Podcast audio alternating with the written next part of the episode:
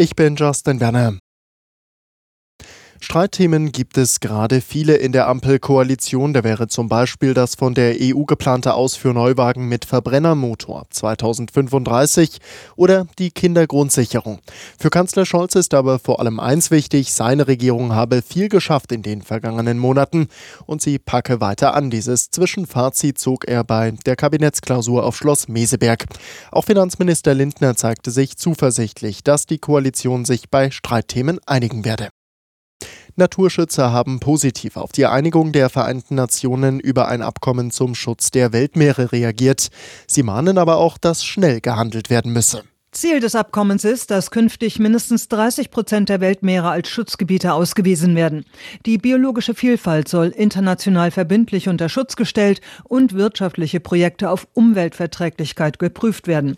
Für die Experten des World Wildlife Funds ist das Abkommen ein Tag zum Jubeln. Greenpeace sprach von einem historischen Tag. Zwar sei das Abkommen in vielen Punkten nur ein Minimalkonsens, aber dennoch verschaffe es bessere Chancen, globale Maßnahmen zum Schutz der Ozeane einzuleiten. Aus den USA, Tina Eck.